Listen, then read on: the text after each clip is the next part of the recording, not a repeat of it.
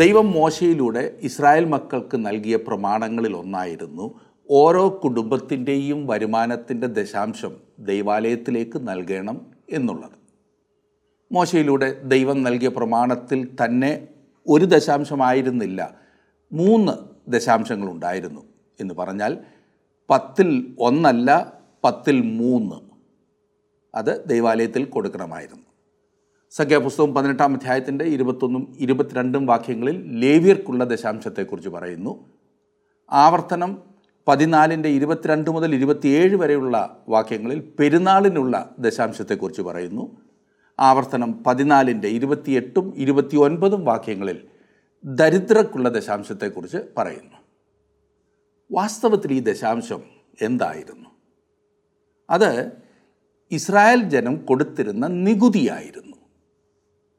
ന്യായപ്രമാണപ്രകാരം ഇസ്രായേലിലെ ഭരണക്രമം രൂപകൽപ്പന ചെയ്തിരുന്നത് ദൈവാധിപത്യം ആയിരുന്നു. പൊതുവെ മൂന്ന് ഭരണക്രമങ്ങളാകുന്നുവല്ലോ ലോകത്തിൽ കാണുന്നത്. ഒന്ന് ഏകാധിപത്യം അത് മിക്കവാറും രാജവാഴ്ചയാണ്. രണ്ട് ജനാധിപത്യം അത് നമുക്കറിയാം. മൂന്ന് ദൈവാധിപത്യം.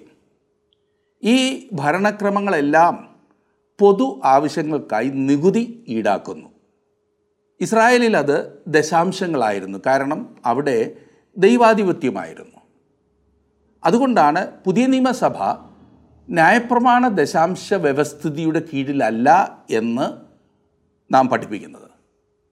ഇന്ന് രാജ്യത്തിന്റെ പൊതു ആവശ്യങ്ങൾക്കായി പൗരന്മാരെല്ലാം നികുതി കൊടുക്കേണ്ടതുള്ളതിനാൽ രാജ്യത്തുള്ള ക്രിസ്തു വിശ്വാസികളും രാജ്യം വെച്ചിരിക്കുന്ന നികുതിയാണ് കൊടുക്കേണ്ടത്. റോമാലേഖനം പതിമൂന്നാം അധ്യായത്തിന്റെ ആറും ഏഴും വാക്യങ്ങളിൽ വിശുദ്ധ പൗലോസ് തന്നെ പറയുന്നത് അതുകൊണ്ട് നിങ്ങൾ നികുതിയും കൊടുക്കുന്നു.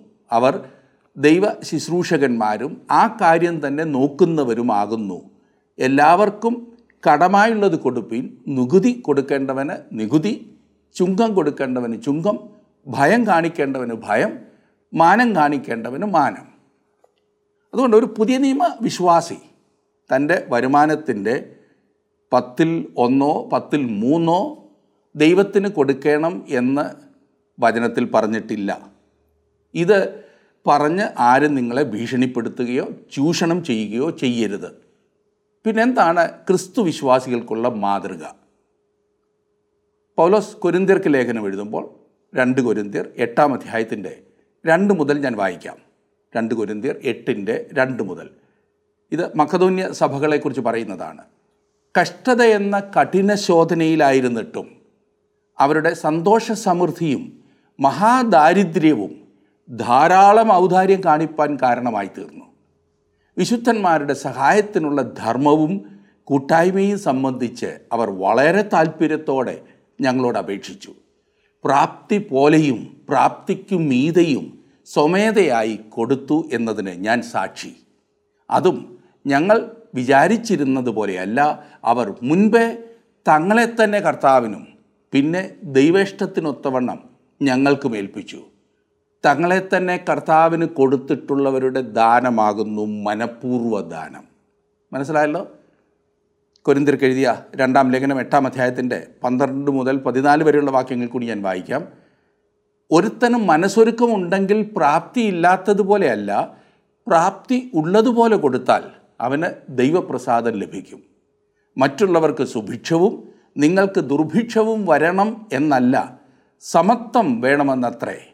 സമത്വമുണ്ടാവാൻ തക്കവണ്ണം അവരുടെ സുഭിക്ഷം നിങ്ങളുടെ ദുർഭിക്ഷത്തിന് ഉതകേണ്ടതിന് ഇക്കാലം നിങ്ങൾക്കുള്ള സുഭിക്ഷം അവരുടെ ദുർഭിക്ഷത്തിന് ഉതകട്ടെ എന്ന് പറഞ്ഞാൽ പത്ത് ശതമാനം കൊടുക്കണമെന്നല്ല പ്രാപ്തി പോലെ കൊടുക്കണമെന്നാണ്. ചിലർ കൊടുക്കേണ്ടത് പത്ത് ശതമാനത്തിൽ കൂടുതലാണ്. ചിലർ കൊടുക്കേണ്ടത് പത്ത് ശതമാനത്തിൽ കുറവാണ്. അവരവരുടെ പ്രാപ്തി പോലെ. ഒന്ന് കൊരിന്ത്യർ പതിനാറാം അധ്യായത്തിന്റെ രണ്ടാം വാക്യത്തിലും പൗലോസ് പറയുമ്പോൾ ഓരോരുത്തൻ തനിക്ക് കഴിവുള്ളതുപോലെ കൊടുക്കണം. ഓർക്കുക പുതിയ നിയമപ്രകാരം നമുക്കുള്ള സകലതും ദൈവത്തിന്റെ ദാനമാണ്. നാം അതിൽ നിന്നും ദൈവഹിതപ്രകാരം നമുക്ക് ആവശ്യമുള്ളത് എടുത്ത് ഉപയോഗിക്കുക മാത്രമാണ് ചെയ്യേണ്ടത്. നാം കാര്യവിചാരകർ മാത്രമാകുന്നു ഉടമസ്ഥൻ ദൈവമാകുന്നു. ഇങ്ങനെ പഠിപ്പിച്ചാൽ ആരും ഒന്നും തരില്ല എന്നാണോ നിങ്ങളുടെ ഭയം? ദൈവത്തെ സ്നേഹിക്കുവാനും ദൈവവചനം അനുസരിക്കുവാനും ജനങ്ങളെ പഠിപ്പിക്കുക.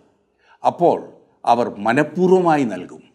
അല്ലാതെ ഭീഷണിപ്പെടുത്തിയും വചനത്തിലില്ലാത്തതുണ്ട് എന്ന് സ്ഥാപിച്ചും പിരിക്കുന്നത് പിടിച്ചുപറിയാണ്.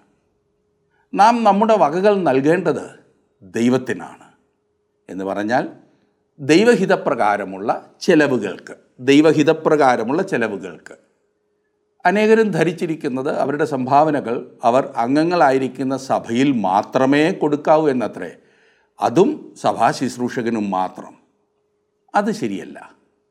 ഏതെങ്കിലും സഭയിൽ നിങ്ങൾ അംഗങ്ങളായിരിക്കുന്നതിന് നിങ്ങൾ കൊടുക്കേണ്ടി വരുന്ന സബ്സ്ക്രിപ്ഷൻ മാസവരി അതും ദൈവവേലയ്ക്ക് നൽകുന്ന ദാനങ്ങളും തമ്മിൽ കൂട്ടിക്കുഴക്കരുത് അങ്ങനെ സഭയ്ക്ക് കൊടുക്കാതിരുന്നാൽ നിങ്ങളുടെ വീട്ടിൽ കല്യാണം വരുമ്പോഴും ശവസംസ്കാരം വരുമ്പോഴും പൊതുയോഗത്തിൽ വോട്ട് ചെയ്യുവാനും ഒക്കെ നിങ്ങൾ ചെല്ലുമ്പോൾ ആദ്യം കുടിശ്ശിക അടയ്ക്കാൻ പറയും. അത് നിങ്ങൾ അവിടെ അംഗങ്ങളായിരിക്കുന്നത് കൊണ്ടുള്ളതാണ്. അങ്ങനെ കൊടുക്കുവാൻ പറയുന്നത് അതുകൊണ്ടാണ്. അത് ആ പ്രാദേശിക സഭയുടെ പ്രമാണമാകാം. പുതിയ നിയമവ്യവസ്ഥയല്ല. എന്നാൽ മനഃപൂർവ ദാനങ്ങൾ എന്ന് പറയുന്നത് ത്യാഗപൂർവം ദൈവവേലയ്ക്ക് നൽകുന്നതാണ്. മക്കതോന്യ സഭ കൊടുത്തത് കഷ്ടത്തിന്റെ നടുവിലാണ് അവർ കൊടുത്തത്. ദാരിദ്ര്യത്തിന്റെ നടുവിലാണ് അവർ കൊടുത്തത്. നിങ്ങൾ നൽകുന്നത് ദൈവവേലയ്ക്കെന്ന് ഉറപ്പാക്കിയിട്ട് വേണം കൊടുക്കുവാൻ. പൗലോസ് തന്നെ തരുന്ന ഒരു നല്ല സൂചനയുണ്ട്. തിമത്യോസിന്റെ ലേഖനം എഴുതുമ്പോൾ ഒന്ന് തിമത്യോസ് അഞ്ചിന്റെ പതിനേഴും പതിനെട്ടും വളരെ ശ്രദ്ധിച്ച് പഠിക്കേണ്ട ഒരു ഭാഗമാണ്. അവിടെ പറയുന്നത് നന്നായി സഭാപരിപാലനം നടത്തുന്ന മൂപ്പന്മാർക്ക് പ്രത്യേകിച്ച് പ്രസംഗത്തിലും അധ്യാപനത്തിലും വ്യാപൃതരായിരിക്കുന്നവർക്ക് മാന്യമായ വേതനം നൽകണം. ധാന്യം മെതിക്കുന്ന കാളയ്ക്ക് മുഖക്കട്ട കെട്ടരുത് എന്നും വേലക്കാരൻ തന്റെ കൂലിക്ക് അർഹനെന്നും തിരുവഴുത്ത് പറയുന്നുവല്ലോ. ഇപ്പോൾ മനസ്സിലായോ? സത്യസന്ധമായി ദൈവവചനം പഠിപ്പിക്കുന്നവർക്ക് മനഃപൂർവമായി കൊടുക്കുവാൻ ഉത്സാഹമായിരിക്കും. അതുകൊണ്ട് ദൈവവചനം പഠിപ്പിക്കുവാൻ സമർപ്പിക്കൂ.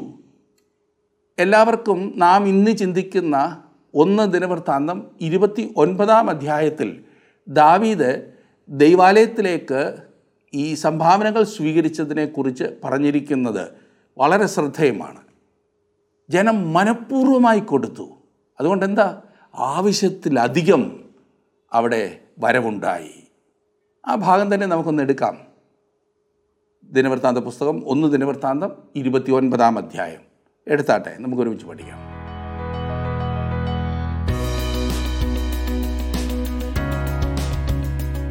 ഒന്ന് ദിനവൃത്താന്തങ്ങൾ ഇരുപത്തി ഒൻപതാം അധ്യായത്തിൽ ദേവാലയത്തിൽ നിന്നും രാജ്യത്തിലേക്ക് ശ്രദ്ധ കേന്ദ്രീകരിക്കുന്നതായി നമുക്ക് കാണുവാൻ കഴിയും. എന്നാൽ തന്റെ മരണം വരെയും ദാവീദിന്റെ ഹൃദയത്തിലുണ്ടായിരുന്ന ആഗ്രഹം ദേശത്തിലെ കേന്ദ്രസ്ഥാനം ദൈവാലയം ആയിരിക്കണമെന്നതായിരുന്നു.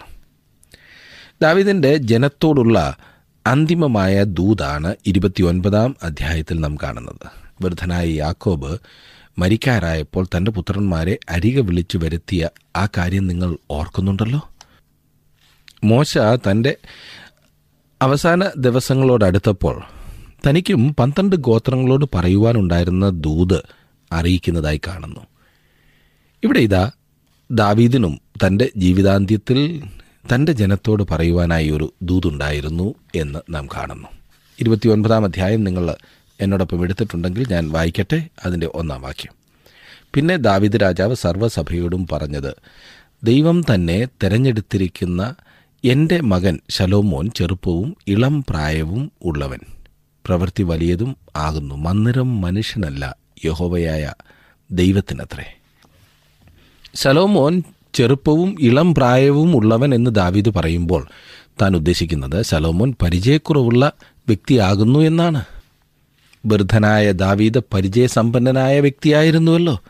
ദാവീദ് സർവസഭയെയും വിളിച്ച് തന്റെ മകന്റെ ഉള്ള അവസ്ഥ അവരോട് പറയുകയാണ്. എത്ര നല്ലൊരു മാതൃക. രണ്ടും മൂന്നും വാക്യങ്ങൾ നോക്കിക്കേ. എന്നാൽ ഞാൻ എന്റെ സർവബലത്തോടും കൂടെ എന്റെ ദൈവത്തിന്റെ ആലയത്തിന് വേണ്ടി പൊന്നുകൊണ്ടുള്ളവയ്ക്ക് പൊന്നും വെള്ളി കൊണ്ടുള്ളവയ്ക്ക് വെള്ളിയും താമരം കൊണ്ടുള്ളവയ്ക്ക് താമ്രവും ഇരുമ്പ് കൊണ്ടുള്ളവയ്ക്ക് ഇരുമ്പും മരം കൊണ്ടുള്ളവയ്ക്ക് മരവും ഗോമേതക കല്ലും പതിപ്പാനുള്ള കല്ലും ഖചിത പ്രവർത്തിക്കുള്ള കല്ലും നാനാവർണമുള്ള കല്ലും വിലയേറിയ സകലവിധ രത്നവും അനവധി വെള്ളക്കല്ലും ശേഖരിച്ച് വെച്ചിരിക്കുന്നു. മൂന്നാം വാക്യം. എന്റെ ദൈവത്തിന്റെ ആലയത്തോട് എനിക്കുള്ള പക്ഷം നിമിത്തം വിശുദ്ധ മന്ദിരത്തിനു വേണ്ടി ഞാൻ ശേഖരിച്ചതൊക്കെയും കൂടാതെ എന്റെ സ്വന്ത ഭണ്ണാരത്തിലെ പൊന്നും വെള്ളിയും ഞാൻ എന്റെ ദൈവത്തിന്റെ ആലയത്തിനായി കൊടുത്തിരിക്കുന്നു. ദൈവാലയത്തിന് വേണ്ടിയതെല്ലാം ഞാൻ എന്റെ കഴിവിനനുസരിച്ച് ശേഖരിച്ചു വച്ചിരിക്കുന്നു എന്നാണ് ദാവീദ് പറയുന്നത്. ദാവീദിനെ പോലെ നമ്മുടെ ജീവിതങ്ങളിൽ ദൈവത്തിന് പ്രഥമ സ്ഥാനം നൽകുവാൻ നാം തയ്യാറായിരുന്നെങ്കിൽ എത്ര നന്നായിരുന്നു. നമ്മുടെ കഴിവിന്റെ പരമാവധി എന്നെക്കൊണ്ട് സാധിക്കുന്നതെല്ലാം. ദാവീദ് തന്റെ വ്യക്തിപരമായ സമ്പാദ്യങ്ങളും ദേവാലയം പണിയുന്നതിനു വേണ്ടി ചെലവഴിക്കുന്നതായി കാണുന്നു. സമർപ്പണമുള്ള ഏതൊരു ദൈവപൈതലിന്റെയും പ്രത്യേകതയാണ് അത്. തന്റെ വ്യക്തിപരമായ കാര്യങ്ങൾ മുറുകെ പിടിച്ചിട്ട് തനിക്ക് ദേവാലയം പണിയുവാൻ ലഭിക്കുന്നത് മാത്രം ചെലവഴിക്കുന്ന പ്രവണത അനേകം ആളുകളിൽ കാണുവാൻ സാധിക്കും. ഇതെന്റേതാണ് അത് ദൈവവേലയ്ക്കുള്ളതാണ്. കൂട്ടിക്കുഴയ്ക്കണമെന്നല്ല പറഞ്ഞത്. എന്നാൽ ദൈവം താങ്കൾക്ക് തന്നിരിക്കുന്നതിൽ നിന്നും ദൈവവേലയ്ക്ക് വേണ്ടി കൊടുക്കുവാൻ താങ്കൾക്ക് സാധിക്കുമോ? പ്രത്യേകിച്ചും ദൈവവേലയിലായിരിക്കുന്ന പ്രിയപ്പെട്ടവർ. അഞ്ചാം വാക്യം നോക്കിക്കാട്ടെ. എന്നാൽ ഇന്ന് യഹോവയ്ക്ക് കരപൂരണം ചെയ്യുവാൻ മനഃപൂർവം അർപ്പിക്കുന്നവൻ ആർ. ദാവീദ് കൊടുക്കുന്ന കാര്യത്തിൽ യാതൊരു വിധ പിശുക്കും കാണിക്കുന്നില്ല. താൻ മാതൃക കാണിച്ച ശേഷം ജനത്തെ അവൻ ആഹ്വാനം ചെയ്യുന്നു. ആറാം വാക്യം അപ്പോൾ പിതൃഭവന പ്രഭുക്കന്മാരും ഇസ്രായേലിന്റെ ഗോത്ര പ്രഭുക്കന്മാരും സഹസ്രാധിപന്മാരും ശതാധിപന്മാരും രാജാവിന്റെ പ്രവർത്തിക്കും മേൽവിചാരകന്മാരും മനഃപൂർവ ദാനങ്ങളെ കൊണ്ടുവന്നു. ജനത്തിൽ നിന്ന് പ്രതികരണം ഉണ്ടായതായി കാണുന്നു. അവർ ഔദാര്യമായും സന്തോഷത്തോടുകൂടിയും കൊടുത്തു. ഏഴ് മുതലുള്ള വാക്യങ്ങൾ. ദേവാലയത്തിന്റെ വേലയ്ക്കായിട്ട് അവർ അയ്യായിരം താലന്ത് പൊന്നും പതിനായിരം തങ്കക്കാശും പതിനായിരം താലന്ത് വെള്ളിയും പതിനെണ്ണായിരം താലന്ത് താമ്രവും നൂറായിരം താലന്ത് ഇരുമ്പും കൊടുത്തു.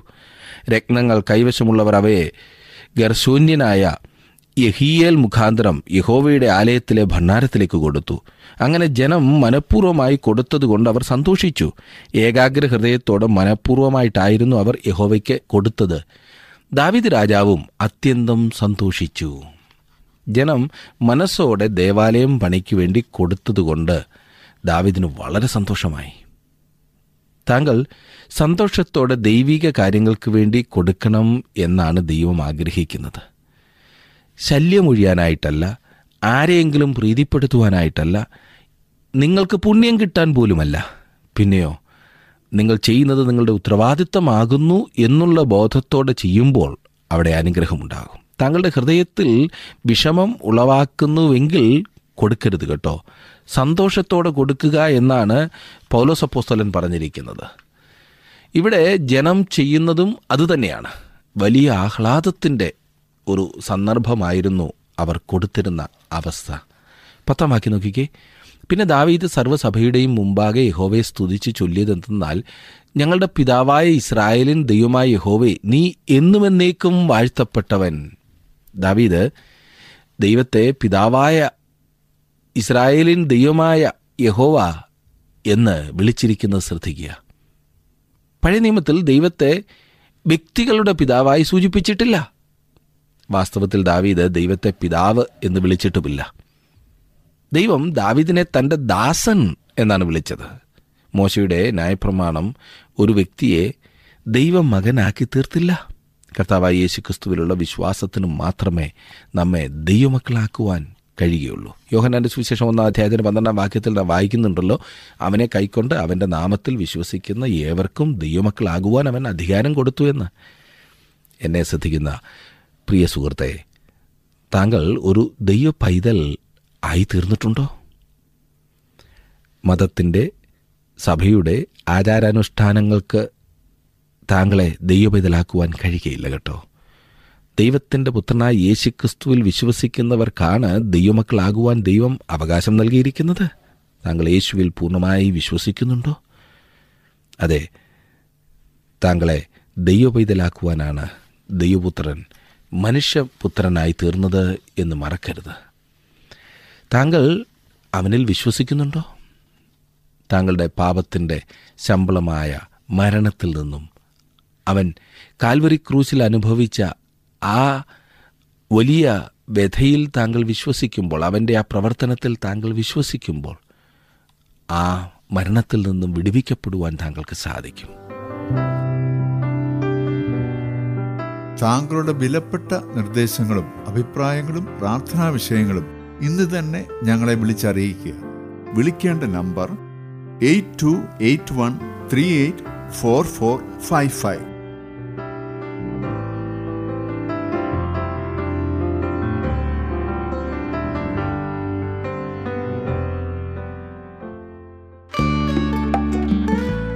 ഇന്നത്തെ പ്രോഗ്രാം താങ്കൾക്ക് ഇഷ്ടപ്പെട്ടുവോ? എങ്കിൽ ഉടൻ തന്നെ ഞങ്ങൾക്കൊരു മിസ് കോൾ തരിക. അടുത്ത വിജയി ഒരുപക്ഷെ താങ്കളായിരിക്കാം.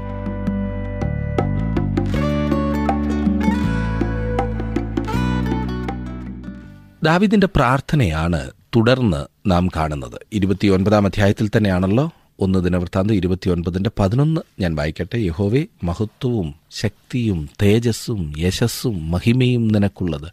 സ്വർഗത്തിലും ഭൂമിയിലുള്ളതൊക്കെയും നിനക്കുള്ളതല്ലോ. യഹോവെ രാജ്യത്വം നിനക്കുള്ളതാകും നീ സകലത്തിനും മീതെ തലവനായിരിക്കുന്നു. ഈ വാക്കുകൾ നിങ്ങൾക്ക് പരിചിതമായി തോന്നുന്നുണ്ടോ? തങ്ങളെ പ്രാർത്ഥിക്കുവാൻ പഠിപ്പിക്കണമെന്ന് ശിഷ്യന്മാർ കർത്താവായ യേശുവിനോട് ആവശ്യപ്പെട്ടപ്പോൾ അവൻ അവർക്ക് പ്രാർത്ഥനയുടെ ഒരു മാതൃക നൽകി. ദാവീദിന്റെ പ്രാർത്ഥനയിലേക്ക് യേശു അവരെ മടക്കിക്കൊണ്ടുവന്നു എന്ന് വേണമെങ്കിൽ പറയാം. നിന്റെ രാജ്യം വരയണമേ എന്നത് ദാവീദിന്റെ ഹൃദയത്തിലെ താല്പര്യമായിരുന്നു വലിയ താല്പര്യം നൂറ്റാണ്ടുകളായി ജനഹൃദയങ്ങളിൽ കുടികൊണ്ടിരുന്ന വാഞ്ചയാണ് ഇവിടെ പ്രതിഫലിക്കുന്നത്. തിരുവചനത്തിലെ പ്രത്യേകിച്ച് പഴയ നിയമത്തിലെ ശ്രേഷ്ഠമായ പ്രാർത്ഥനകളിൽ ഒന്നാണ് ഇവിടെ നമുക്ക് ലഭിക്കുന്നത്. ഇത് സംക്ഷിപ്തമെങ്കിലും ദൈവമഹത്വവും സ്തുതിയും നന്ദിയും ഉൾക്കൊള്ളുന്ന പ്രാർത്ഥനയത്രേ. മനുഷ്യന്റെ കഴിവുകളെ മാറ്റി നിർത്തി പൂർണമായി ദൈവത്തിൽ ആശ്രയം വെക്കുന്ന പ്രാർത്ഥനയാണിത്. തങ്ങളെ തന്നെ താഴ്ത്തുകയും കുറ്റം സമ്മതിക്കുകയും സമർപ്പിക്കുകയും ചെയ്യുന്ന പ്രാർത്ഥന. സകലവും ദൈവത്തിന്റെ വകയാകുന്നു എന്ന് അംഗീകരിക്കുന്ന പ്രാർത്ഥന. രാജ്യം ദൈവത്തിന്റെ വകയാകുന്നു എന്ന് ദാവീദ് മനസ്സിലാക്കി. ഇതിൽ ഉറച്ചുകൊണ്ട് യേശു തന്റെ ശിഷ്യന്മാരെ പഠിപ്പിക്കുന്നതായി നാം കാണുന്നു. നിത്യമായ ഒരു രാജ്യത്തെക്കുറിച്ചും താൽക്കാലികമായ ഒരു രാജ്യത്തെക്കുറിച്ചും ദൈവവചനത്തിൽ നമുക്ക് കാണുവാൻ കഴിയും. സാർവത്രികമായ ഒരു രാജ്യവും പ്രാദേശികമായ ഒരു രാജ്യവും ഭൂമിയിൽ ദൈവത്തിന്റെ ഭരണം എന്ന് നമുക്കിതിനെ പറയുവാൻ കഴിയും. ദൈവം ആദാമിനെ സൃഷ്ടിച്ചപ്പോൾ അവന് ഭൂമിയിലുള്ള സകലത്തെയും വാഴുവാനുള്ള അധികാരം കൊടുത്തു. രാജ്യം എന്നാൽ എന്താണ് അർത്ഥം? ഭൂമിയിൽ ദൈവത്തിന്റെ ഭരണം എന്നാണ് അതിന്റെ അർത്ഥം. ഭൂമിയെ ദൈവത്തിന്റെ ഭരണത്തിന് കീഴിൽ മടക്കിക്കൊണ്ടുവരുന്ന ആ ഒരു സന്ദർഭം. അങ്ങനെ മടക്കിക്കൊണ്ടുവരുവാനുള്ള ഒരു പ്രാർത്ഥനയാണ് ഇവിടെ ഈ കാണുന്നത്. ദൈവം ഇന്ന് ഭൂമിയെ ഭരിക്കുന്നതായി നിങ്ങൾ കരുതുന്നുണ്ടോ? അങ്ങനെ കരുതുന്നുണ്ടായിരിക്കില്ല എന്നെനിക്കറിയാം. ദൈവമാണ് ഭരിക്കുന്നതെങ്കിൽ ഇവിടെ എന്തുകൊണ്ടാണ് ഈ പ്രശ്നങ്ങളും? കണ്ണുനീരും നിരാശയും യുദ്ധങ്ങളും അനീതിയും അഴിമതിയും. അങ്ങനെ ഓരോന്നും. ഇതൊന്നും ഉണ്ടായിരിക്കുവാനിടയില്ല ദൈവമാണ് ഭരിക്കുന്നതെങ്കിൽ. അങ്ങനെയുള്ള ഒരു രാജ്യത്തിന് വേണ്ടിയാണ് നാം പ്രാർത്ഥിക്കേണ്ടത് അല്ലേ?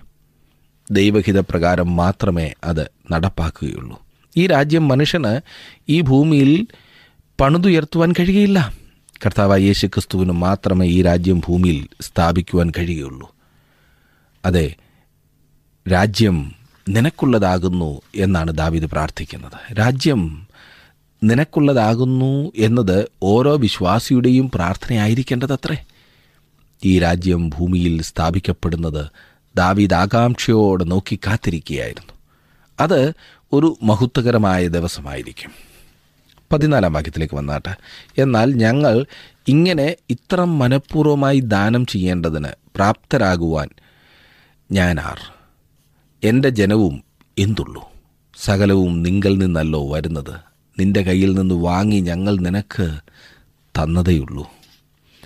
നിനക്ക് യാതൊന്നും ദൈവത്തിന് കൊടുക്കുവാൻ കഴിയുകയില്ല സുഹൃത്തെ.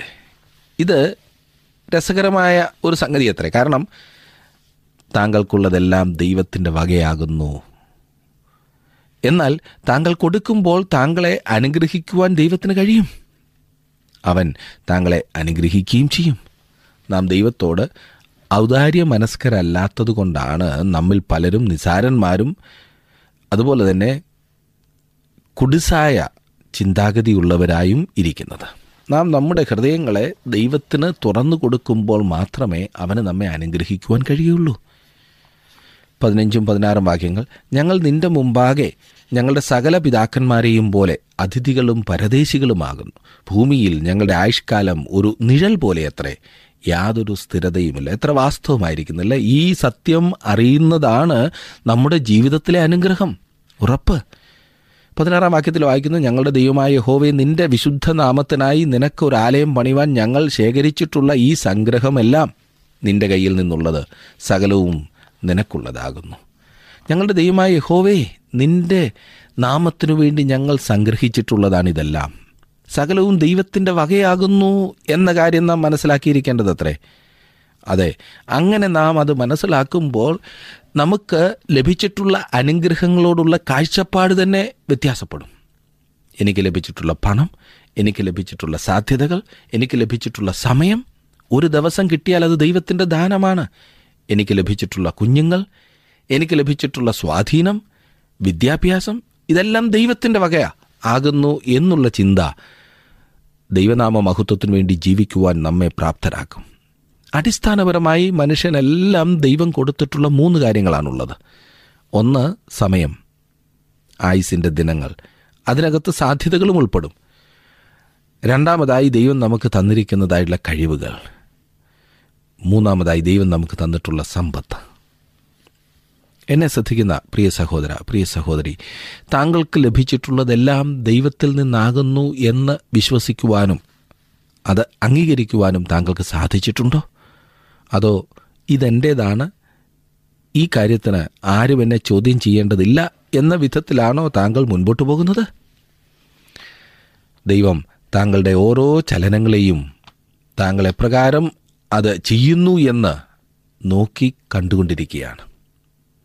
അനുഗ്രഹം പ്രാപിക്കുവാൻ ജീവിതത്തെ ദൈവകരങ്ങളിലേക്ക് സമർപ്പിച്ചാലും. ശലോമോൻ രാജസ്ഥാനത്ത് വരുന്നതാണ് തുടർന്ന് നാം കാണുന്നത്. ജനം ദൈവത്തെ മഹത്വപ്പെടുത്തിയും അവനെ യാഗങ്ങൾ അർപ്പിച്ചും കൊണ്ട് ശലോമോനെ രാജാവാക്കുന്നതായി നാം കാണുന്നു. ഞാൻ ഇരുപത്തി രണ്ടും ഇരുപത്തി മൂന്നും വാക്യങ്ങൾ വായിക്കട്ടെ. ഇരുപത്തി ഒൻപതാം അധ്യായത്തിന്റെ ഇരുപത്തിരണ്ടാം വാക്യം. അവർ അന്ന് യഹോവയുടെ സന്നിധിയിൽ മഹാസന്തോഷത്തോടെ ഭക്ഷിച്ചു പാനം ചെയ്തു. ദാവീദിന്റെ മകനായ ശലോമോനെ രണ്ടാം പ്രാവശ്യം രാജാവാക്കി. അവനെ യഹോവയ്ക്ക് പ്രഭുവായിട്ടും സാദോക്കിനെ പുരോഹിതനായിട്ടും അഭിഷേകം ചെയ്തു. അങ്ങനെ ശലോമോൻ തന്റെ അപ്പനായ ദാവീദിനു പകരം യഹോവയുടെ സിംഹാസനത്തിൽ രാജാവായിരുന്നു. കൃതാർത്ഥനായി. ഇസ്രായേലൊക്കെയും അവന്റെ വാക്ക് കേട്ടനുസരിച്ചു. ശലോമോന്റെ കീഴിൽ രാജ്യം ഒരുമിക്കുകയും ദാവീദിന്റെ മരണത്തിനു മുമ്പ് തന്നെ അവൻ രാജകീയ അധികാരം ഉപയോഗിക്കുകയും ചെയ്തു എന്ന് നാം കാണുന്നു. സലോമോൻ ചെയ്ത പ്രവർത്തനം കുറെ കൂടെ കൃത്യമായും വിശദമായും തുടർന്നുള്ള അതെ രണ്ട് ദിനവൃത്താന്ത പുസ്തകത്തിൽ നാം പഠിക്കുന്നതാണ്. ഇനിയും ദാവിദിന്റെ മരണത്തെക്കുറിച്ച് പറഞ്ഞിരിക്കുന്നതും കൂടെ നോക്കാം. ഇരുപത്തി നാല് മുതലുള്ള വാക്യങ്ങൾ നമുക്ക് നോക്കാം. സകല പ്രഭുക്കന്മാരും വീരന്മാരും ദാവിദ് രാജാവിന്റെ സകല പുത്രന്മാരും ശലോമോൻ രാജാവിന് കീഴ്പ്പെട്ടു. ഇസ്രായേലൊക്കെയും കാണുക യഹോവ ശലോമോനെ അത്യന്തം മഹത്വപ്പെടുത്തി. ഇസ്രായേലിൽ അവന് മുമ്പുണ്ടായിരുന്ന ഒരു രാജാവിനും ലഭിച്ചിട്ടില്ലാത്ത രാജമഹിമയും അവന് നൽകി. ഇങ്ങനെ ഇഷായുടെ മകനായ ദാവീദ് എല്ലാ ഇസ്രായേലിനും രാജാവായി വാണിരുന്നു. അവൻ ഇസ്രായേലിനെ വാണകാലം നാൽപ്പത് സംവത്സരമായിരുന്നു. അവൻ ഏഴ് സംവത്സരം ഹെബ്രോനിലും മുപ്പത്തിമൂന്ന് സംവത്സരം എരുസലേമിലും വാണു. അവൻ നന്നാ വയസ്സി എന്നവനും ആയുസ്സും ധനവും മാനവും തികഞ്ഞവരുമായി മരിച്ചു. അവന്റെ മകനായ ശലോമോൻ അവന് പകരം രാജാവായി. എത്ര മഹത്വകരമായ ഒരു ജീവിതമല്ലേ ദൈവം നൽകിയിരിക്കുന്ന ആ വിവരണം ഒന്ന് നിങ്ങൾ ശ്രദ്ധിച്ച് വായിച്ച്. ദാവിദിനെക്കുറിച്ച് എപ്രകാരമുള്ള ധാരണ തനിക്കുണ്ടായിരുന്നു എന്ന് നിങ്ങൾ അറിയണമെന്ന് ദൈവത്തിന് താല്പര്യമുണ്ടായിരുന്നു ഒരുപക്ഷെ നിങ്ങൾ ദാവീദിനെ ഇഷ്ടപ്പെടുന്നില്ലായിരിക്കാം. അവൻ എത്ര നീചമായ പ്രവൃത്തി ചെയ്തവനാണ്. ഒരുപക്ഷെ നിങ്ങൾക്ക് അവൻ ചെയ്ത പല കാര്യങ്ങളും അംഗീകരിക്കുവാൻ കഴിയുമായിരിക്കില്ല. എന്നാൽ ദൈവത്തിന് അവനെ ഇഷ്ടമായിരുന്നു. ദാവീദ് ഒരു മനുഷ്യനായിരുന്നു. മാനുഷികമായ ബലഹീനതകളെല്ലാം ഉള്ളവൻ. എന്നാൽ ദൈവം അവനോട് ഇടപെടുകയും അവനെ സ്നേഹിക്കുകയും ചെയ്തു. ഇത് നമ്മെ പ്രോത്സാഹിപ്പിക്കുന്ന ഒരു വസ്തുതയാണ്. ദൈവം ദാവീദിനോട് ദയയോടും കരുണയോടും കൂടെ വർത്തിച്ചതുപോലെ അവൻ നമ്മോടും അതെ എന്നോടും നിങ്ങളോടും പ്രവർത്തിക്കുമെന്നതിനാൽ നമുക്ക് സന്തോഷത്തിന് വകയുണ്ട്. ദൈവം നല്ലവനാണ്. അവൻ എത്ര അത്ഭുതവാനായ ദൈവമാണ്.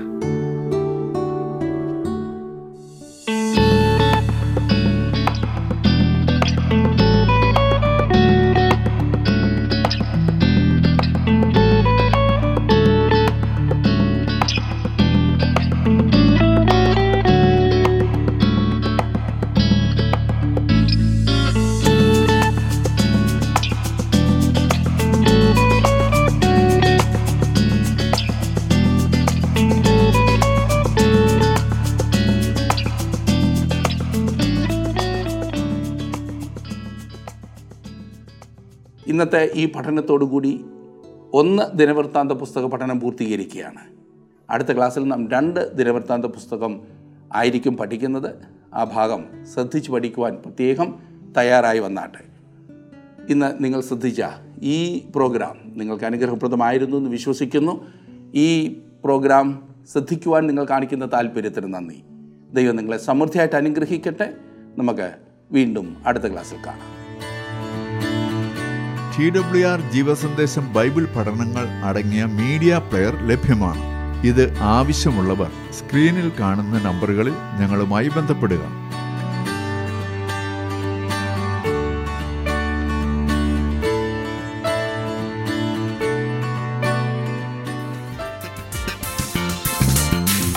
വൈരി എഴുതിയ രേഖകൾ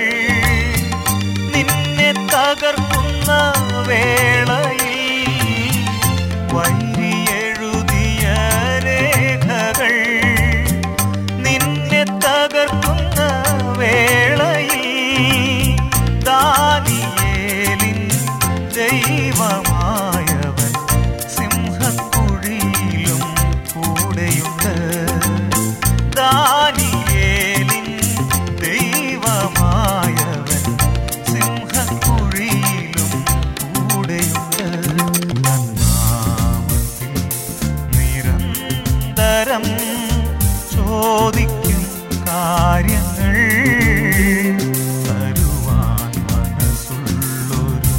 നല്ല പിതാവ് നിനക്കാൻ ഉണ്ടല്ലോ. നാമത്തിൽ നിരന്തരം ചോദിക്കും കാര്യങ്ങൾ. തരുവാൻ മനസ്സുള്ളൊരു നല്ല പിതാ